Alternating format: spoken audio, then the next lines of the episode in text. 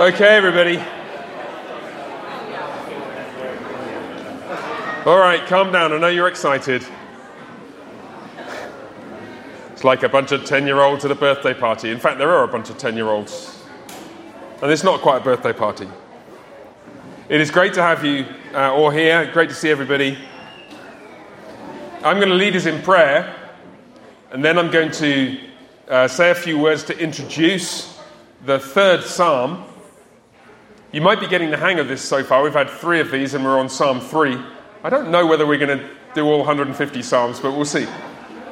But um, let me lead us in prayer. Then I want to read the psalm and I want to say a few words about it. And then this, this grey box at the top of the handout in front of you, what I want to do is to show you why this is such a relevant cluster of questions to ask yourself in connection with this psalm and how it is that the psalm helps us to address these appropriately.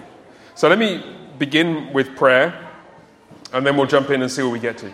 Let's pray together, shall we? Merciful and gracious God and Father, we thank you for this, your word, the Bible. We thank you for one another.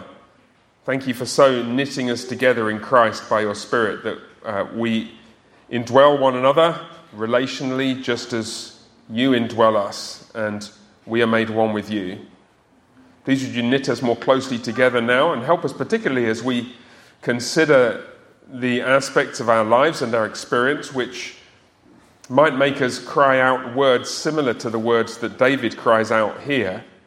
Help us to respond to those troubled and frustrating feelings in a, a, biblical and faithful way, as your word, and particularly this psalm, teaches us to do. And we pray in Jesus' name. Amen. Okay, so Psalm 3, you might like to follow it in the version at the bottom of the page that I've given you. It's more or less like the English Standard Version, which here is a very good translation. There are a few tweaks which I've made just to bring out a few details. A psalm of David when he fled from before Absalom, his son. Lord, how my foes have become many. Many are rising against me. Many are saying of my soul, There is no salvation for him in God. But you, Lord, are a shield around me, my glory and the one who lifts my head. My voice to the Lord I called, and he answered me from the hill of his holiness. I lay down and slept. I awoke, for the Lord sustained me.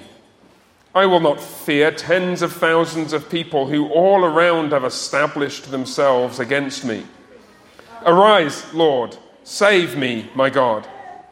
For you strike all my enemies on the jaw, the teeth of the wicked you break. To the Lord belongs salvation. Upon your people be your blessing. So, Psalm 3 has an intriguing place in the book of Psalms.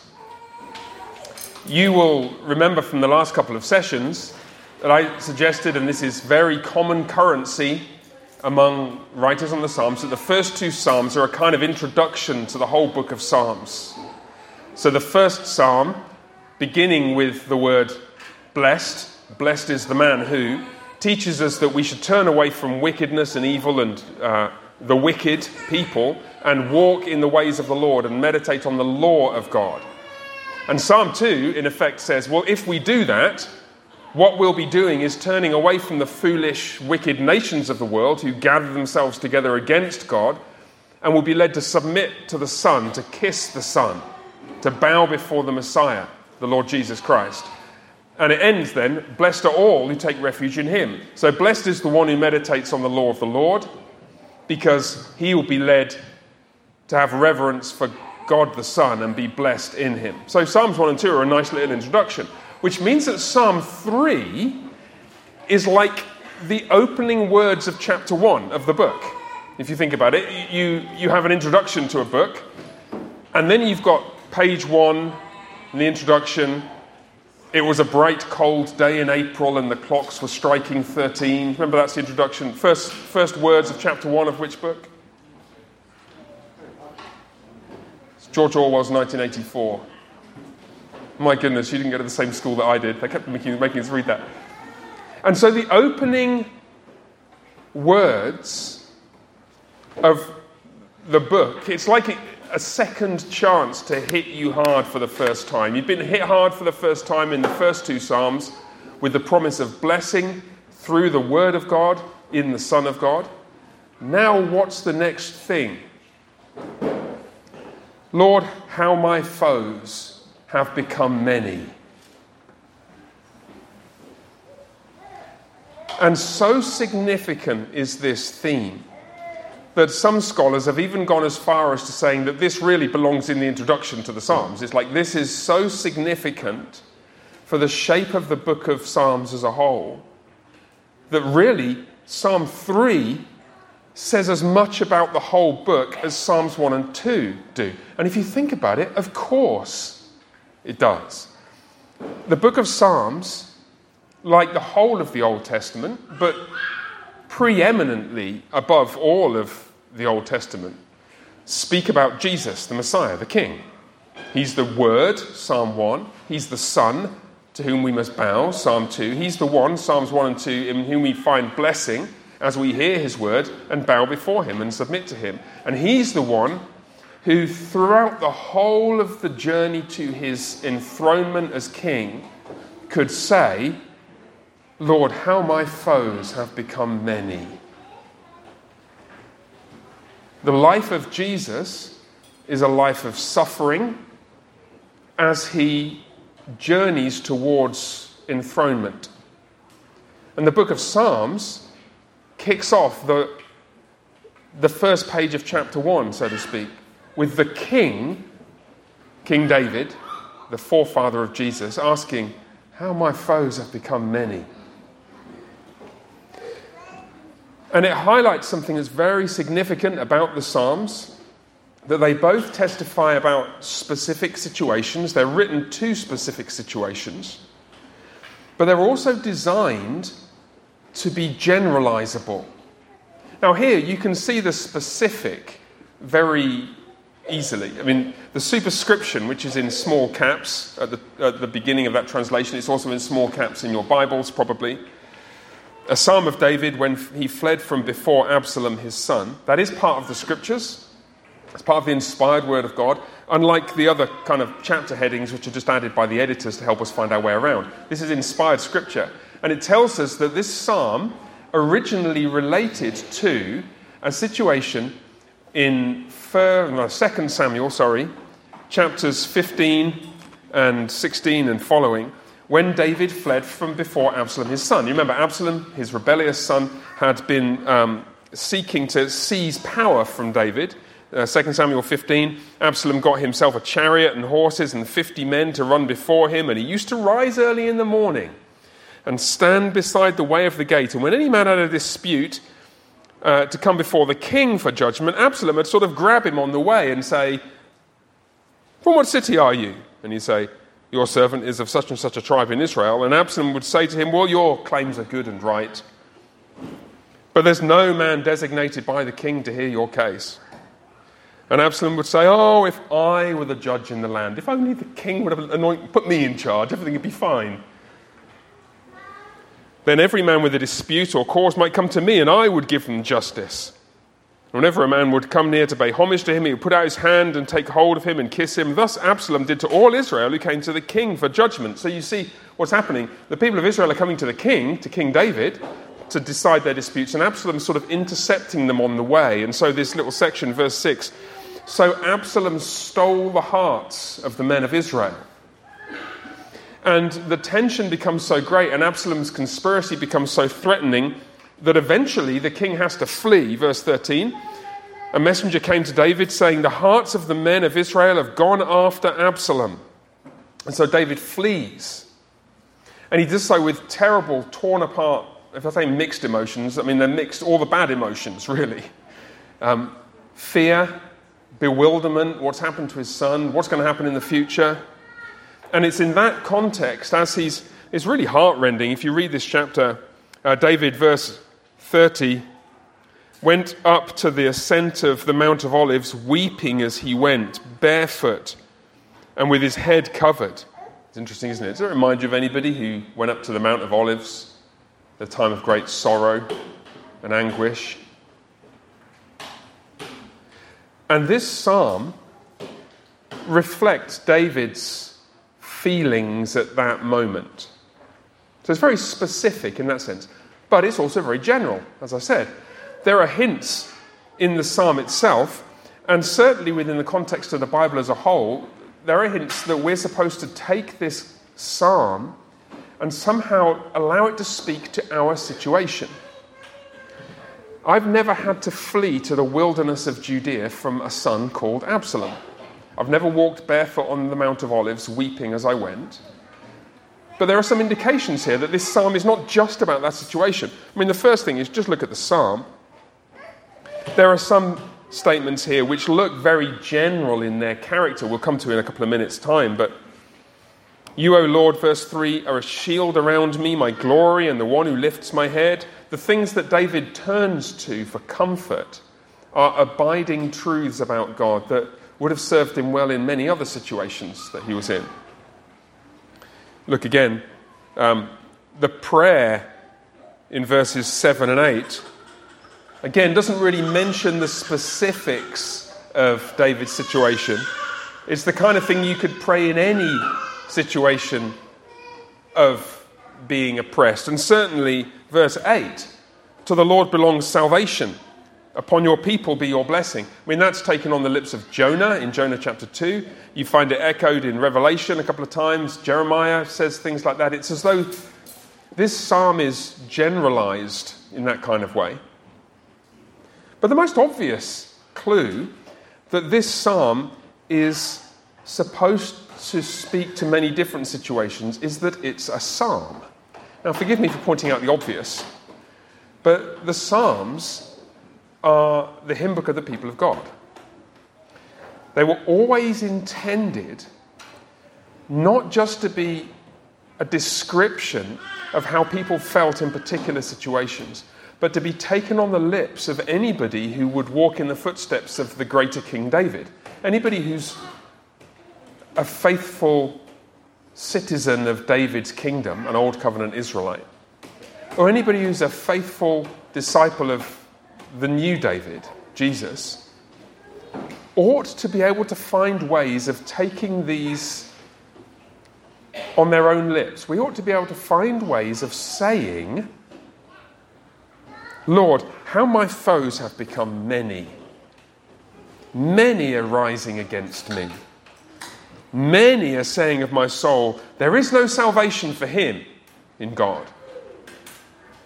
So, what I want to do is, if I may, I want to take a few minutes to try and articulate to you how all the things that you're worried about, all the things that you're anxious about, all the things that frustrate you or have angered you, all the things that cause you shame and guilt and sadness, in one sense, they all belong in the bucket of foes that have become many that are addressed in this psalm. And before I do that, I need to know what they are. Or, no, I don't need to know what they are. But you need to know what they are. And so that grey box at the top of your handout, I'd like you to look down at it if you would. And I'm going to give you five or six minutes to quote, please write down or make a mental note of anything and everything that causes you any kind of frustration, anxiety, disappointment, anger, bitterness, fear, worry about the future, guilt, shame, sadness, worry, anything else. And I include in that particular examples of your own sins, foolish decisions that you've made in the past, other people's sins or foolish decisions, situations beyond your control that could affect you negatively, illnesses, stresses at home or at work, your own inadequacies, strained relationships, or anything else. Here's the key thing anything else that is wrong, quote unquote, with the world around you.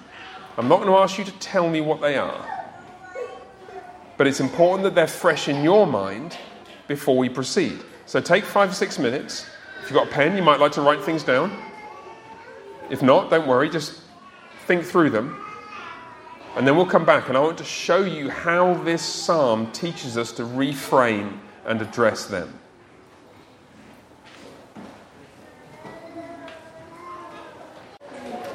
All right.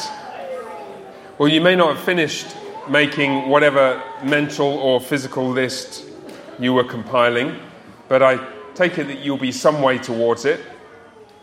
Uh, for some of you, that was quite difficult because actually life is reasonably good, or at least not too complicated. Uh, for others of you, it was uh, a little tricky because there were a bunch of little things, and, and you, were, you were forced to try and put your finger on the actual causes of the frustrations and sadnesses and worries that you have. For others of you, it was very straightforward, uh, if a little painful. Uh, some of you, your mind was immediately drawn to one big thing. It might have been uh, a particular person who has for years been making your life miserable. It might have been physical illness or somebody else's physical illness. Uh, it might have been the fruit of really foolish decisions that you've made in the past, maybe one big decision, or lots and lots of small decisions, and now you're, well, you sowed the wind and you're reaping the whirlwind. It might have been really a, a time where you felt it was bordering on confession because actually what you're doing is identifying just sins you've committed, consistent failings in your life. It may be that you're more sinned against than sinning, although mostly we're both. It might be what theologians sometimes call natural evil, just stuff that's wrong with the world. Uh, pain, illness, aching joints, old age, infirmity. Um, it may have been just some combination of all those things. And I want to state very simply that though all those things are many and varied, they all belong in one category. They're all the result of sin, one way or another, maybe yours, maybe somebody else's. In a sense, they all come from the fall which is always, I think, a strange name to give to the catastrophe of Genesis chapter 3. The rebellion would be a better word for it, which was prompted by this interplay, wasn't it, between human folly, culpable, sinful folly, and demonic temptation. All of the things that you were thinking of that you're troubled by, that frustrate you, that cause you anxiety or disappointment or anger or bitterness or fear for the future or worry or guilt or shame or anything else, in a sense, it's sin one way or another. And this psalm speaks words which are designed to be taken as a prayer for us to pray if we have the courage to pray it. It's a prayer that the living God would smash all those sources of evil and wickedness. Insofar as they're us or in us, this prayer exposes us to the very real danger that the Lord might answer it insofar as it's somebody else, because we're not always just sinners, we're sometimes victims. It's a prayer that the Lord would do that to somebody else. Insofar as it's the devil, it's a prayer that the Lord would smash him. And you find the climax of it in verses 7 and 8. And what I want to briefly, just in the next five, six minutes or so, what I want to do is to help you to reframe your way of thinking about all of the fruits of sin, fruits is the wrong word, all of the corruption that flows from sin, all the ruin that results from sin, sin to reframe it as the foes that David speaks of. He speaks of many foes. And it's not just Absalom and his buddies. This is a psalm for the people of Israel. In ages past, this psalm would have been sung by people like you, who woke up every morning depressed and fearful, and you don't know why, except that this isn't how the world is supposed to be, and this isn't the paradise that God created. This prayer has been prayed by people who have been wrestling with inner dragons. And you're secretly fearful that one day all of the people here might find out what it is that you spend half your life doing or half your life thinking about. Those indwelling sins, as, as which Paul the Apostle speaks.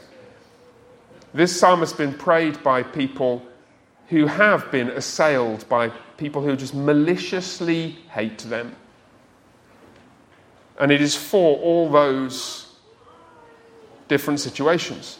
We know that it's for speaking of the devil because the devil is the one who says, verse 2, look, look what these many people say. I'll read verses 1 and 2. Lord, how my foes have become many. And look how the, the word many is repeated. Many are rising against me. Many are saying of my soul, there is no salvation for him in God. And it's funny, the devil doesn't speak that often in the Bible, does he? But when he does, he's trying to deprive people of the gift of the Lord's salvation, isn't he? You know, Job chapter 1 and 2, you know, uh, take away all that he has, or strike the man himself, and then he will curse you to your face. Or think of Zechariah chapter 3, when um, Joshua the high priest is standing there in, uh, in the prophet's vision. He's standing in white robes, but they're robes that, have been, that are filthy because they're, they're, they're stained with the corruption that represents the sin of the high priest.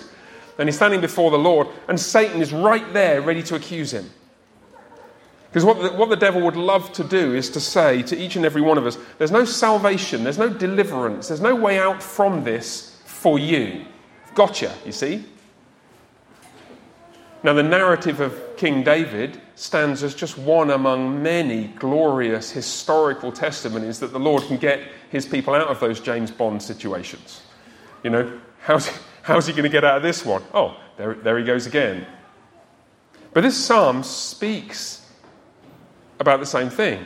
It's interesting, I've laid it out for you in, the, in, in a way that rep- reflects the structure of the psalm. And you'll see if you look at verses 1 and 2, I've highlighted them in red and blue, and then verses 7 and 8 in red and blue. They kind of correspond. It's sort of like A, B, red, blue, verses 1 and 2. A, B, red, blue, verses 7 and 8. It's called a panel structure. It's like the opposite of a chiasm. Not everything is a chiasm, amazingly, which is disturbing to me, but anyway. Um, and, and just notice how the psalm encourages us to trust God and to pray. Lord, how my foes have become many, many are rising against me. The verb there is kum, as in talita kum, little girl, arise. But here it's not the little girl who's rising up, it's these foes, these many multiplying foes who are rising, kum, against me. And they're saying there's no Yeshua ta, no salvation. It's the word from which the name Joshua in Hebrew comes, and Joshua is a Hebrew form of the name Jesus. There's no Jesus for them. And it's mirrored just wonderfully in verses 7 and 8. Who's the one who arises in verse 7? All the foes arise in verse 1. And so the psalmist prays, verse 7 Rise, Lord. It's a prayer of faith which teaches us to trust that the Lord can overcome the foes. This, has to, this lies in the background of everything we do here, you know? All, all the things that many of you have taken to Pastor Neil over the years, and some of you have brought to Pastor Shaw and me in more recent years.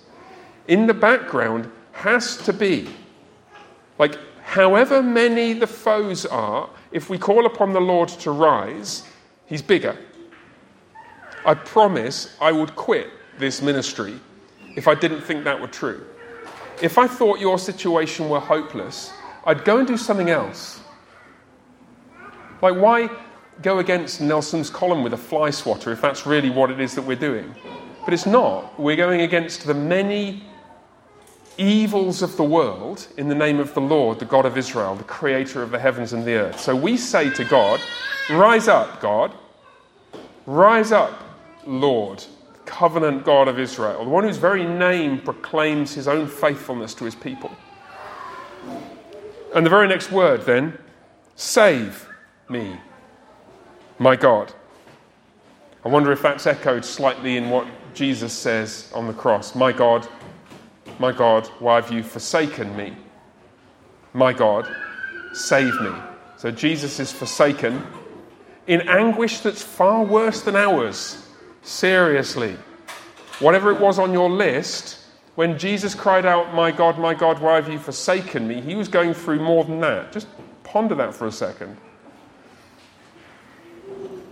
And so the psalm answers the many foes who are rising up, saying there's no salvation, by just saying, Rise, Lord, save me, my God. And then it re emphasizes it, doesn't it, in verse 8? To the Lord belongs Yeshua. It's like it says it twice. Joshua's salvation belongs to the Lord. That's the bit that's quoted um, by Jonah, of course. And it's fascinating because Jonah is not not doing great at the end of chapter 2. Pastor Shaw preached on this, as you know. And however you read Jonah's attitude during his recitation of all those bits of the Psalms in Jonah 1 and 2, his attitude in Jonah 1 wasn't exactly great, was it? And yet he cries, Salvation belongs to the Lord, and the Lord delivers him. Even him. It's like Pastor Prorok's sermon last Sunday. Even David could have such a hope as to get up, go and wash his face and eat breakfast and say, Well, I won't go to, he won't come to me, but I'll go to him. David, after what he'd done. Because salvation belongs to the Lord. I don't care how big it is, I don't care how bad it is, how dark it is, how painful it is, how horrible they are. Salvation belongs to the Lord. So may your blessing be on your people. Moving towards the middle of the psalm, just briefly, you notice there's a kind of connection between verses 3 and 6. I, I, was pondering this. I'm quite sure that verses 4 and 5 belong together because they recount what the psalmist is doing. I'll come to that in a second. But verses 3 to 6, it seems to flow together. If you just read verse 3, then skip to verse 6, it follows very logically. You, Lord, are a shield around me my glory and the one who lifts my head. I will not fear tens of thousands of people who all around have established themselves against me, because you're a shield around me. The, um, the image of the one who lifts my head is a fascinating image in the Bible because there are two ways of having your head lifted. You could lift up your head in pride. To lift the head is a kind of arrogant gesture. And that's used in Scripture to denote somebody who's arrogantly setting themselves against the Lord. Who is this who's lifted his head against me in pride? The Lord says. Forget where. But here it's the Lord who lifts up the head. Well, why? Well, because your head is just bowed down. It's like the man who wouldn't even look up to heaven, but just said, Have mercy on me, literally, the sinner, not a sinner. Have mercy on me, the sinner. Wouldn't even raise his eyes. Remember the Pharisee and the tax collector? The Lord lifts up that head. I wonder if that's part of what we need. We need, when we come to the Lord with the really dark problems, to, and we say, Arise, Lord, save me, we need to be ready to rethink everything. Not come with lifted up head, thinking we got three quarters of the answers, we just need you to put the cherry on the top, Lord. But truly to rethink everything, genuinely to contemplate that for all that we might see about our own sins and failures, we've got digger to, deeper to dig before we finish with the repentance. Which takes us to the center of this psalm. And it's a curious um, phrase in verse 4. And our, our psalm, our Bible translators quite wisely smooth out some clunky syntax. They say something like, I cried aloud to the Lord, which is fair enough because it's roughly what the psalmist is doing. But it says literally, My voice to the Lord I called. I don't know why, but it just seems, it seems concerned to accentuate the voice. The voice with which we call to the Lord. And immediately he answered me from his holy hill. It's like as soon as I remembered, oh, I've got a voice. My voice, I could do something with that. Oh, oh yeah, what shall I do? I know, I'll call to the Lord. And he answered from his holy hill straight away. There is, isn't that an encouragement that sometimes we need? And of course, sometimes we need the encouragement because we call to the Lord and he doesn't answer straight away. I don't know. It didn't answer David straight away. This is a strange thing. How many times did David pray this prayer wandering around in the wilderness of Judea? He wrote quite a lot of Psalms during that time. And yet he's still able to say, To the Lord I called, and he answered. Maybe it's this. Maybe it's there's nothing lacking in the Lord's grace or power that would stop him answering. Maybe, like with Jesus himself, he has his own reasons for delaying. There's nothing lacking in him. I lay down and slept. I awoke, for the Lord sustained me. And again, it's, it's a fascinating image of you lie down and you just wake up. And anybody ever wake themselves up? You descend into eight hours of unconsciousness. Anybody ever been afraid of going to sleep? Because you worry whether you're going to wake up? And see what happens. Every morning, every morning, you are given a little picture of the Lord's sovereign grace. Every morning, you awake because the Lord sustains you. You are not conscious of keeping your heart breathing, heart beating. You are not conscious of keeping your lungs working. You, are, you woke because the Lord sustained you. Every morning, you awake, you get a little picture of the Lord's sovereign kindness to you. So, how many are your foes? Well, probably quite a lot. Um, in the wee small hours of the morning when you wish you could be asleep, maybe you think of a few more. However many, if you have the courage to pray this prayer, knowing what it might mean for you, yeah, because often we're half the problem, Arise, Lord, save me, my God, for you strike all my enemies on the jaw, the teeth of the wicked you break. To the Lord belongs salvation, upon your people be your blessing. Let's pray, shall we? Merciful Father, strike our enemies on the jaw, we pray. Break the teeth of the wicked, we pray.